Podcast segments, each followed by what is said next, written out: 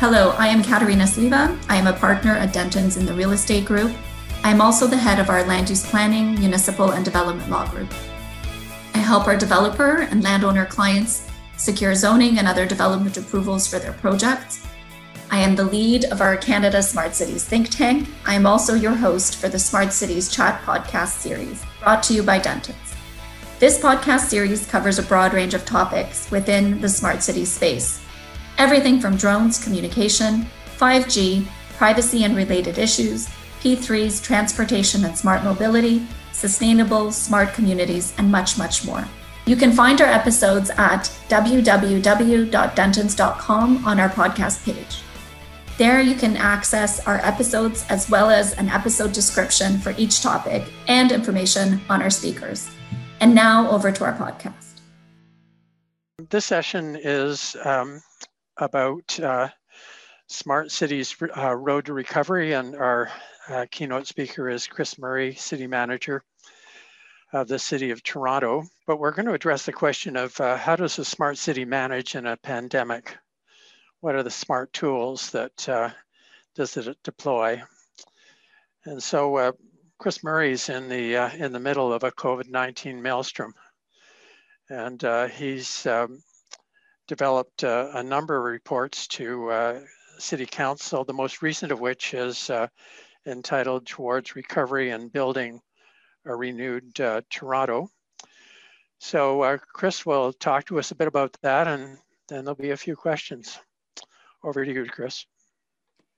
Okay, thanks very much, Michael. So uh, thanks for this opportunity. So just if I can context set just a bit here. Um, the uh, city of Toronto, of all of you know, is uh, about 2.9 million people, which makes us the fourth largest city in North America. Over the last 10 years, we've been the fastest growing um, uh, city in North America. In fact, in the last 10 years, we've added what amounts to be the population of Burlington and Oakville combined.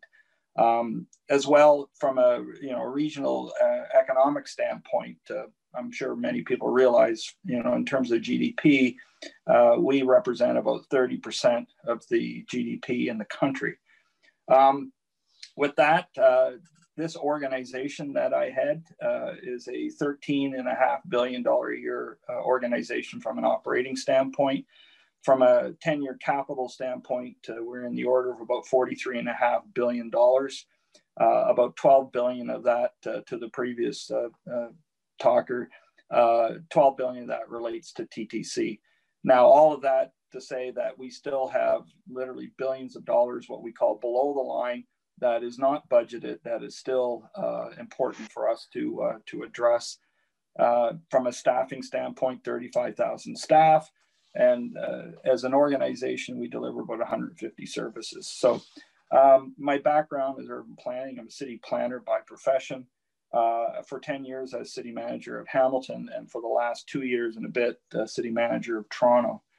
Um, so the COVID uh, over the last several months has represented uh, a shock, not just to Toronto, but cities around the world, uh, countries around the world for that matter. And in Toronto, particularly from an, an economic standpoint, we've uh, are, as pointed out by Michael, we're still in the midst of this. So the, the story hasn't ended, it's still unfolding. But we know that our retail sector has been uh, heavily hit, uh, as well as our entertainment sector and our transportation sector. So when you break down the sectors of our economy, those three areas um, have been uh, have been deeply impacted, meaning that we have double-digit unemployment. Um, and so, yes, there will be an answer to the COVID virus, um, but the question for all of us really is, from a socioeconomic standpoint, uh, you know, what does the future hold? And uh, so when I say that, uh, as you well know, teleworking has become a way of life for, for many of us, and evidenced by this meeting, uh, as well as uh, online shopping, which I must uh, proudly admit I still haven't bought anything online, but I'm sure many of you have. Um, all of that is going to affect us in, in ways we don't fully know right now. Uh, but uh, I can simply say to you that over the coming months and years, uh, our recovery is certainly going to be affected by the behaviors that are taking place right now. Um, so from um, uh, from a, a, Toronto Office of Recovery and Rebuild perspective, there was a report that was published uh, to which I provided a covering report, and I'll talk about that in a second. But you know what what I think we heard through the engagement that we've done with uh, many of the community stakeholder groups, um, as well as staff working for the City of Toronto, is that you know our understanding of prosperity however you define it, is going to be affected uh, in the in on the way forward. And by that I mean there is a, a massive equity challenge that we are all facing. Uh, just how COVID has impacted people. I mean, those that were marginalized to begin with have been heavily impacted. When you think about the uh, sectors of the economy that have been affected, we know that there are many people that work in those sectors who are not employed right now uh, who are working in very much precarious jobs. So what their future looks like is should be a concern to all of us. Um, so equity is certainly a major component of our rethinking of what prosperity means, as well. Very clearly, climate action. Um, you know, we're dealing with COVID now, but we know that the, the next uh, and and and actually present crisis that we're still trying to face is the whole matter of of climate action and resiliency. And so when I say resiliency, you know, I think about it in the sense of the risk if that if we don't address it, uh, you know, what does that mean in terms of impacts, not just to infrastructure, but to people in the city of Toronto? So that has to uh, uh factor into however we look at prosperity moving forward. And then our well being as people. Um, there's no question we had challenges before from the standpoint of, of mental health and addiction. That has all been amplified and how that unfolds in the coming weeks, months, and years down the road, uh, how we address it is going to be critical. So, from all of that, uh, there is a report, as I mentioned, the TOR report, which has uh, 83 recommendations in it, uh, which sounds a lot, uh, but in fact, it, a lot of those recommendations uh, were uh, matters that we had uh, we had acknowledged before COVID even happened. So dealing with many of the equity challenges that we're facing. But if you're to break it down in terms of the six major things that we are focused on right now, number one um, is certainly the economy.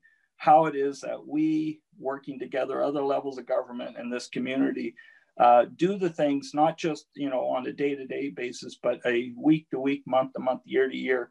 How we kind of support the economy and have it build back better uh, is really a critical, uh, critically important focus of the city neighborhoods and related well-being uh, those neighborhoods that have been most heavily impacted by covid and were historically challenges in, terms of uh, the equity challenges that they were facing we need to have a very particular focus on those parts of the city um, if we are to uh, achieve what is possible here in toronto the, the third theme is the climate action resiliency theme which i just talked about uh, and the fourth, as, as to the previous uh, discussion, uh, mobility and infrastructure. Um, we have a chance right now to advance uh, strategies that the city has had from a mobility standpoint uh, in ways in which we might not have before.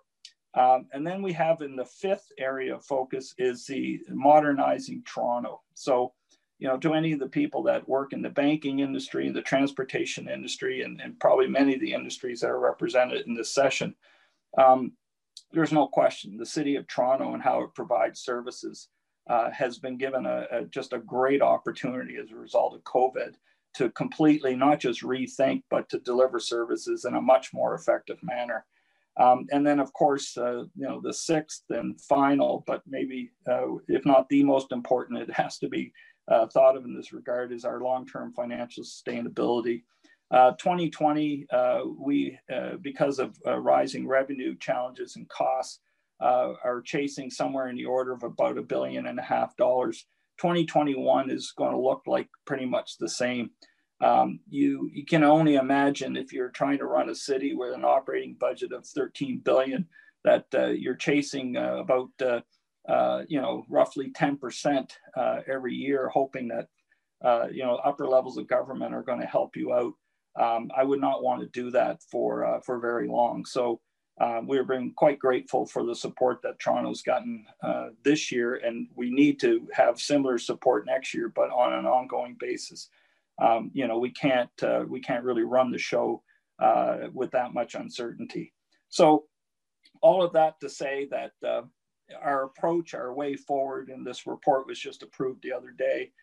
Um, you know, the days of governments operating in silos, generating policies and programs and laws that aren't really fully understood uh, has got to be behind us. And so we are proposing a, a whole of government approach so that uh, we are working with the federal and provincial government, making sure that you know policy programs and investments are effective.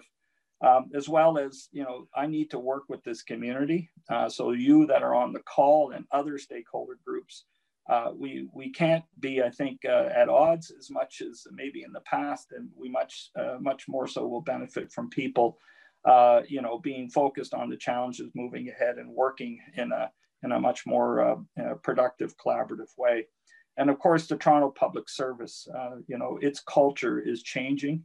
Um, it needs to become uh, much more effective when it comes to uh, what this session is about, and that is, uh, you know, the smart city thinking and application of, of, not just technology, but the way in which we uh, manage data and take better effect, uh, better advantage of data. Um, and there's been a number of things that we've done over the last uh, several months. Uh, but I can say this um, that, uh, you know, as Mayor Tory would say, uh, the city had to work at wartime speed. Um, those my, within my organization that may have doubted the importance of, uh, of systems that are much more mature than, than what we've had in the past, I think those that have doubted it are maybe more convinced now that a modernized Toronto is in the best interest of not just us that work for the city, but for the community as a whole. And uh, so we've been deploying a number of uh, technologies uh, over the last several months. Um, and, and I'll end with this. I mean, the one that was most uh, apparent and, uh, and, and necessary was if we we're going to work from home, just to have the means by which to do that.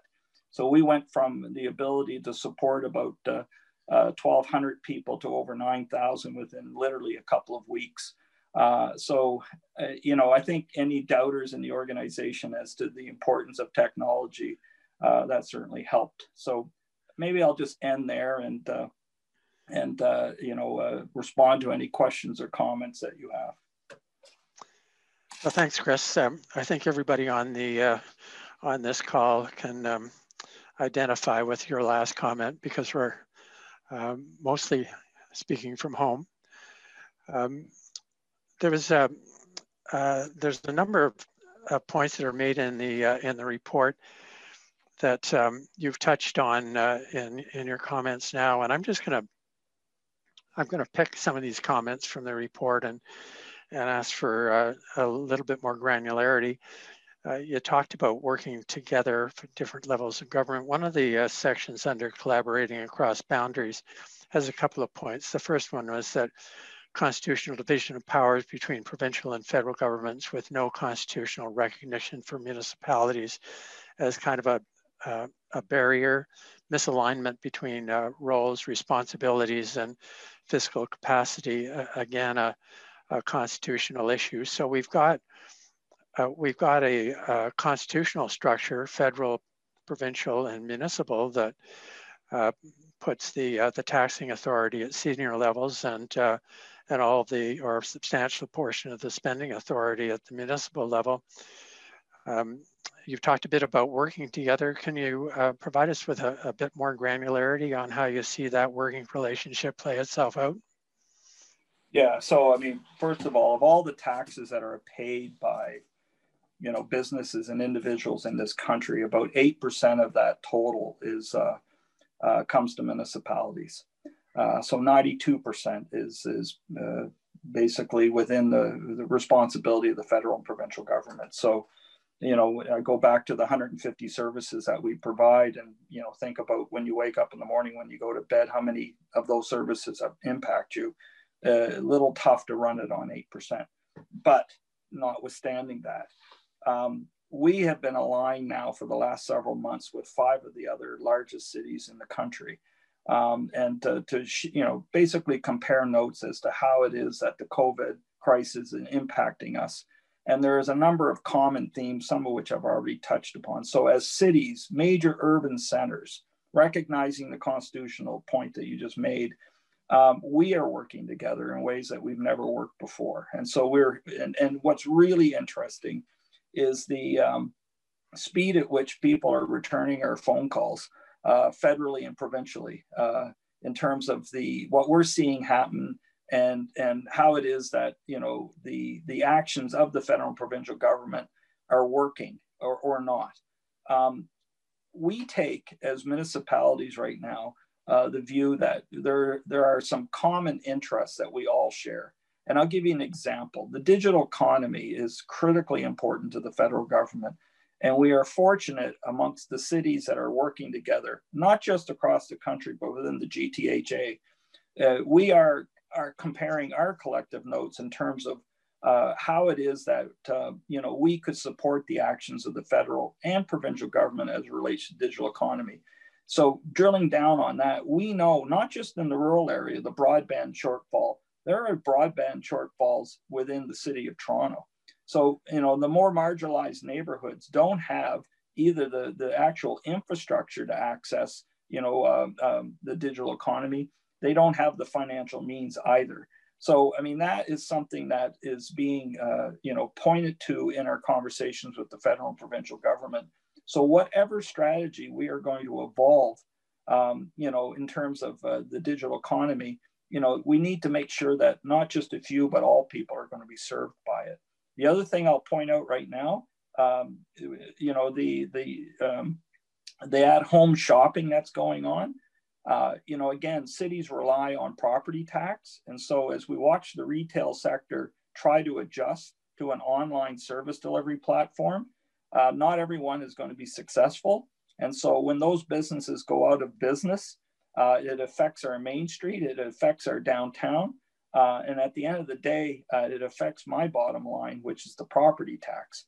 So, I mean, we look at that. Uh, you know, again, we were designed around properties when it comes to revenues. And when, you know, when the economy is going into the clouds, there's a disconnect. And so that's something that we need to, I think, talk about and then the other thing I'll end is um, we're all obviously uh, in Montreal, Ottawa, uh, Toronto, we're working with Vancouver, Edmonton, Calgary. You know, we're looking at teleworking and the effect that it's having uh, in our downtowns, in our offices. And, uh, you know, and all of that is critical to supporting the retail sector.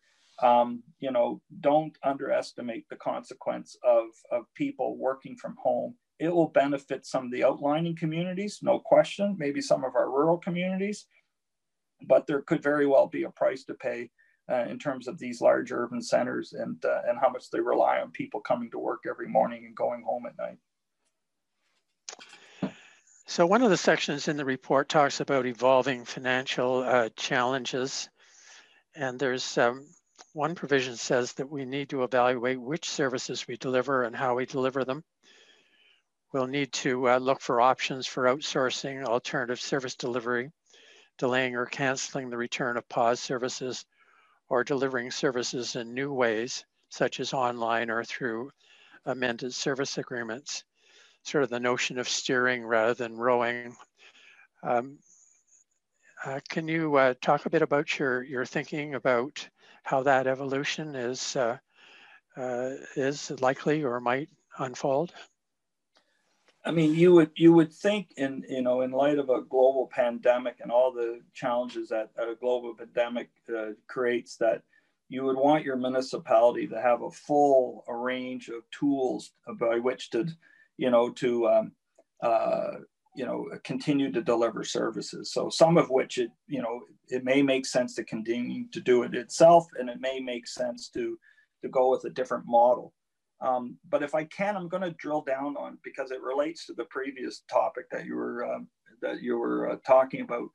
Um, we are looking in this report at the idea of, for example, transit, transit and housing, instead of being looked at from a municipal by municipal perspective, looking at in a more regional perspective. So if you think about, you know, service integration uh, and the previous speaker, I think, is absolutely right. We are talking about services. So the idea of service integration and and and the uh, you know and fair integration you know, it's how you do that when you have 11 different transit operations within the GTHA. Uh, you know, it'd be like all of us agreeing to ordering the same lunch.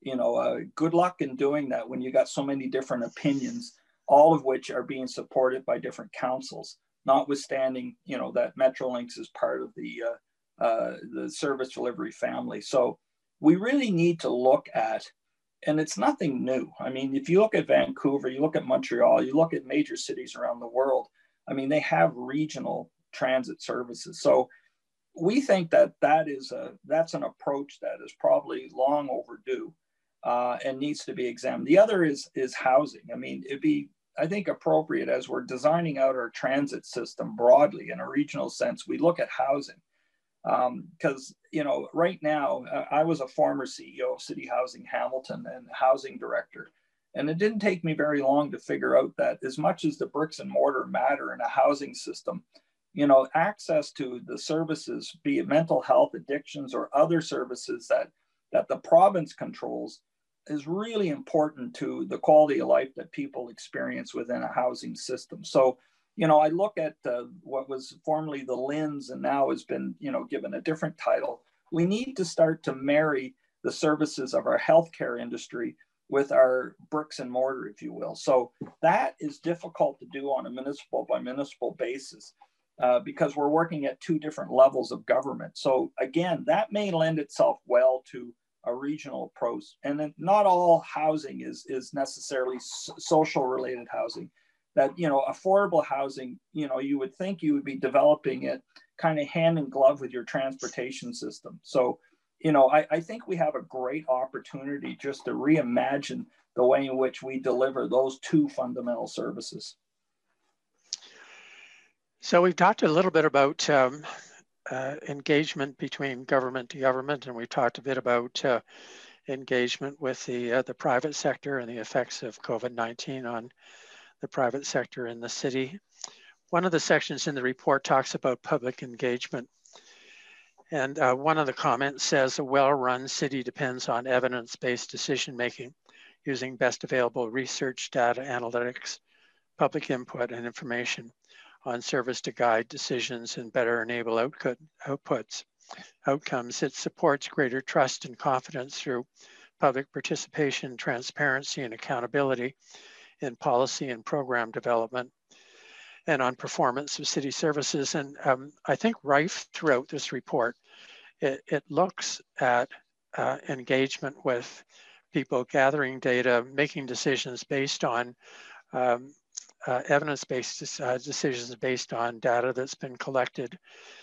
And how is this experience in uh, COVID-19 and the circumstances you're confronted with um, exaggerated or made more important that um, that process of gathering data and making decisions based on on evidence uh, evidence-based decisions well so I, I, thank you for that question michael i mean the you know certainly i i've been with the uh, city of toronto for two years and uh, uh, so I have a you know a fairly good understanding of how um, how it operates well and where it's challenged. Um, I remember years ago uh, attending a meeting uh, with some senior administrators from Toronto who referred to the organization as a loose association of warring tribes, um, which uh, kind of struck me as funny uh, and is not unique to Toronto. I mean, when you deliver as many different services that you, as, as municipalities do, it, it's not hard to become siloized, if you will. And so when, when we think about data, uh, the quality of data, how data is mined, how we how we generate uh, good decisions from data. Um, you know, most municipalities that I'm quite familiar with uh, aren't as mature as many of the people that are on this call right now, uh, and so that that has really come. We knew it before the need to address it is really evident, not just amongst people like myself and my senior leadership team, but I can say amongst my corporate leadership uh, group, which oversees the 45 program areas that, Toronto has. And that, um, you know, the days of, of, of, of, data being, data maturity being advanced in certain parts of the organization and not, and not all, um, I think that has been really kind of amplified in the last little while. the other thing is, is that, you know, we've been evolving a concept called the City Lab, if you will, where, you know, the city and its challenges or opportunities are being shared with the uh, university and college uh, institutions in Toronto to see if we can't be leveraging uh, their talents to help us better understand uh, how it is that uh, you know we could you know develop better policy, better programs, better investments.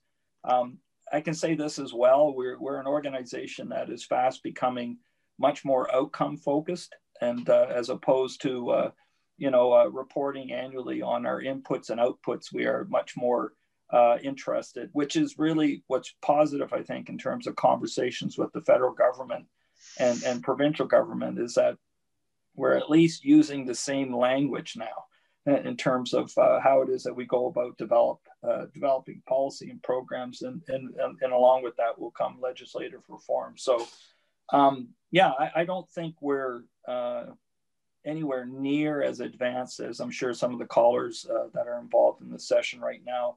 Um, and it's you know it's not just a, a problem uh, you know, I do think it is a, a, chance for us to improve greatly. And, and we have counterparts, uh, certainly some in Canada, but I, I, look to New York and I look to Chicago and Los Angeles and, and Boston as, as places that, um, you know, have been evolving uh, in this aspect of their service delivery. And uh, so, you know, and I mean, you look at Copenhagen. I mean, Copenhagen sells data to the private sector. I mean, there's there's examples all around the world of how you know smart city thinking has has matured, and uh, and Toronto, I think you know has that opportunity, and and quite frankly, what council just approved, um, you know, from a uh, you know recovery rebuild standpoint, just puts an exclamation part on how important uh, you know this is, and um, and so and the other good thing I think at the end of the day is.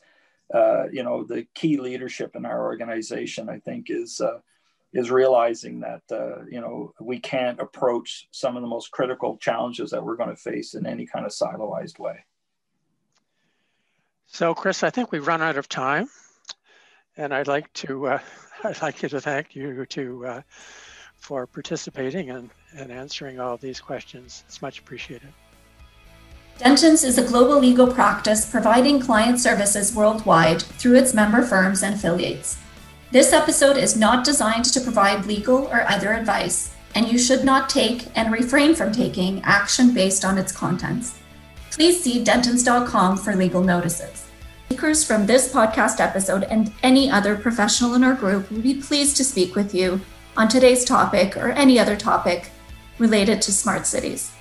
Thank you for listening and stay tuned for other episodes in our Smart Cities Chat podcast series.